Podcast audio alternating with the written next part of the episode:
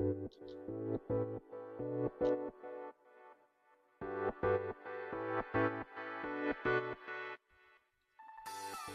い、おはようございます。ケンチロです。音声いけてるかな？なんかちょっと変だけど、いけてなかったらちょっと教えてください。えー、ということで、えっ、ー、と、これね、スタイフはね、ライブ配信がね、音声いけてるか全くわかんないんですよね。それがちょっと困ったもん。なんかイコライザーがね、出てくれたらいいんですけど。えー、ということで、おはようございます。ケンチロです。えー、このチャンネルはですね、えー、フリーフォトグラファーでエンジニアのケンチロが、駆け出しフリーランスの方に向けて、えー、または、ん？これからフリーランスになろうなろうかなという方に向けて情報発信をしているチャンネルです。まあね、10年前の自分に向けて情報を発信しているようなチャンネルですので、まあ、何かしら有益なこともたまにはあると思いますので、ぜひフォローしていただければと思います。はい、暑いっすね。8月に入りました。ちょっと、ごめんなさい、ご無沙汰。2、3日空きましたね。というのもね、忙しい。一番ダメな言い訳を言いました、今。今一番言い訳なダメを、え？いえ？一番ダメな言い訳を言ったんですけど、ちょっと8月頭から忙しいですね。まあ、仕事で忙しいっていうのもあるんですけど、ちょっとあの、子供がさ、やっぱ夏休みじゃないですか。息子が夏休みに入って、あの、ちょっと息子と遊ぶ時間とかを作ってたら、忙しいっていうね。フリーランスとしてはね、大切ですよ。仕事があったら仕事したらいいんですけど、仕事なければ家族との時間をね、作るっていうのも一個の手だと思うんですが、先日ね、8月1日はちょっと、丸1日、家族の時間にして、映画見に行って、えー、外食して、カラオケ行って、えー、ご飯食べるみたいなことをしてました。映画を、ついにあれ見ましたよ。君たちは、君たちはどう生きるかでしたっけ？今までネタバレをね、踏まないように踏まないようにと思って頑張って避けてきた映画だったんですけども、これでようやくネタバレが見れますわ。でもなんかね、まだネタバレ見見たくない気が、ネタバレというかなんか他人の考察を見たくない感じがちょっとしてるんですよね。っていうのも、ちょっと自分の中で消化しきれ、あ、これややめようか。やめよう。あの、またこれ、改めてやります。ネタバレあり会をやるんで、あの、ネタバレしてもいいよって方だけが聞いてくれる。今日はわかんないですからね。どんな人が聞いてるかわかんないから、また今度、その話はしましょう。はい。ということで、今日も昼間一件撮影をしてました。今日はね、珍しく動画の撮影でしたね。最近ちょっと動画案件が減ってたんだけど、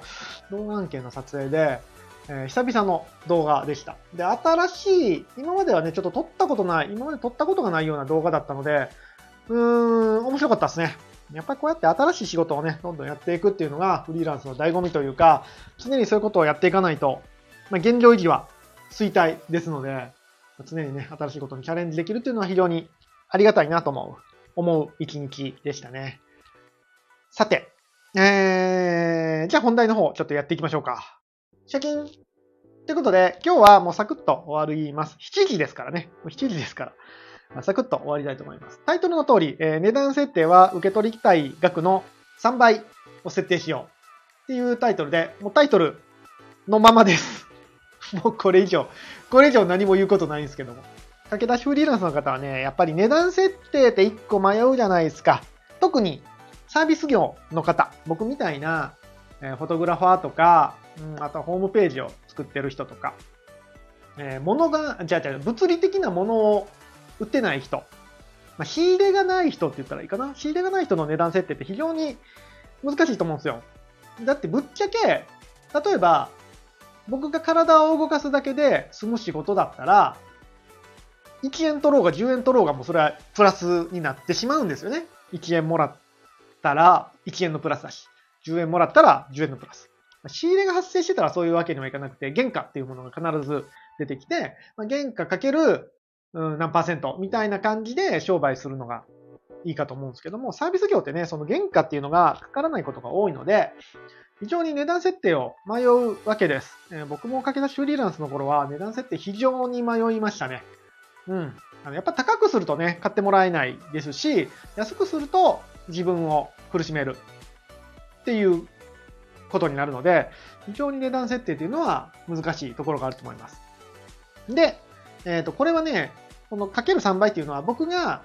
そうだな、フリーランスとして、もう今何年かなフリーランスとして何年やってんのかなフリー、サラリーマン辞めたのがもう10年前ぐらいなので、まあ、そっから、あ、あの、治療とかをね、治療を受けてたりしたので、こう、いつからフリーランス開始って感じじゃないんだけど、まあ、えっ、ー、と、なんだ、個人情報じゃない、個人情報じゃない。何？あの、個人事業主として登録して、まあ、長田フォトとして登録してからは、今期が4期目 ?5 期目 ?5 期目かな ?5 期目ぐらいなので、まあ5年目ぐらいの感じなんですけども、5年経って改めて思う価格設定の感覚です。どういうことやねって話なんですけども、まあ、例えば、簡単に言うと、まあ、この仕事やって自分のポケットに1万円ぐらい、1万円入ったら嬉しいな、1万円欲しいな、自分の財布に1万円入れたいなと思ったら、3万円で仕事を受ける必要があります。これね、サラリーマンからフリーランスになったら一番盲点だと思うんですよ。僕はそうでした。僕は全然この感覚がなかった。あのね、サラリーマンの時って、会社が実はいろいろ払ってくれてるんですよね。保険料とか、まあ、払ってくれてるというか、まあ、払ってくれてるか。保険料とか税金の面を含めて。で、個人事業主になったら、それらを全部自分で払わないといけないんですよ。で、これね、未だにサラリーマンの人に言ったら、あの、勘違いされるんですけども、例えば、えー、年、年、まあ、年間の売り上げが、1年目でね、1年目の時に誰かに言われたんですよ。売り上げどんくらいあったんすか？みたいな、ぶっちゃけ聞いてくる人がいて、まあ別に僕もぶっちゃけ言ってて、600万ぐらいかなって言ったら、えー、いいですね、600万もですか？って言われたんですよね。で、これって多分、600万懐に入ってると思われてるんですよ。これ完全にサラリーマンの感覚ですよね。サラリーマンは、もらった給料がそこから減っていくっていう感覚はあんまりないと思うんですけども、フリーランスは、600万もらったら、せいぜい何もしなくてよ。何もしなくて手元に残るのが200万ぐらいだと思ってもらった方がいいです。もうちょっと残るかな。もうちょっと残るとは思いますけども。で、これ、税金とかもそうだし、えー、必要経費。例えば、まあ、交際費みたいなのもありますよね。で、何か消耗品を買ったりしないといけないとかいうことをいろいろ含めると、何もしなくても3分の2ぐらいはなくなるんですよ。感覚的に。僕の今の感覚としては。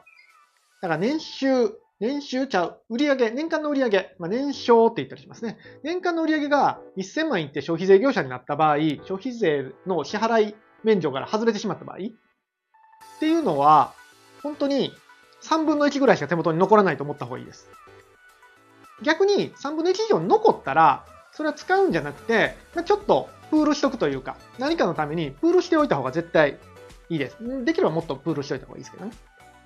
ってことを考えると、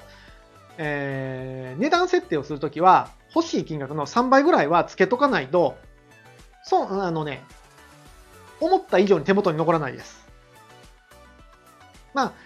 えっ、ー、と、この、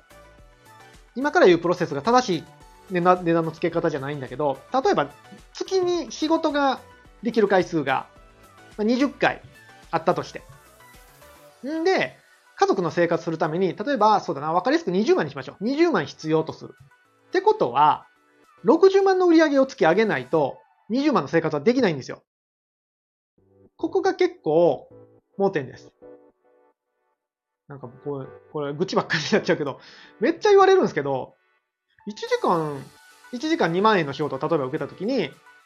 1時間で2万円ももらえるならいい稼ぎじゃないですかって言われる時がたまにあるんですよ。まあ、間違いなくサラリーマンの人から言われるんですけど、1時間で2万円の売り上げ上げても、実際手元に残るのはいくら ?6666 円ぐらいなんですよ。だから1時間の売り上げって6666円ぐらいなんですよ。そしたらそんなに良くないですよね。大人が1時間しっかり自分の技能を使って働いて7000円弱しかもらえないってなったら、多分その人も、まあまあ、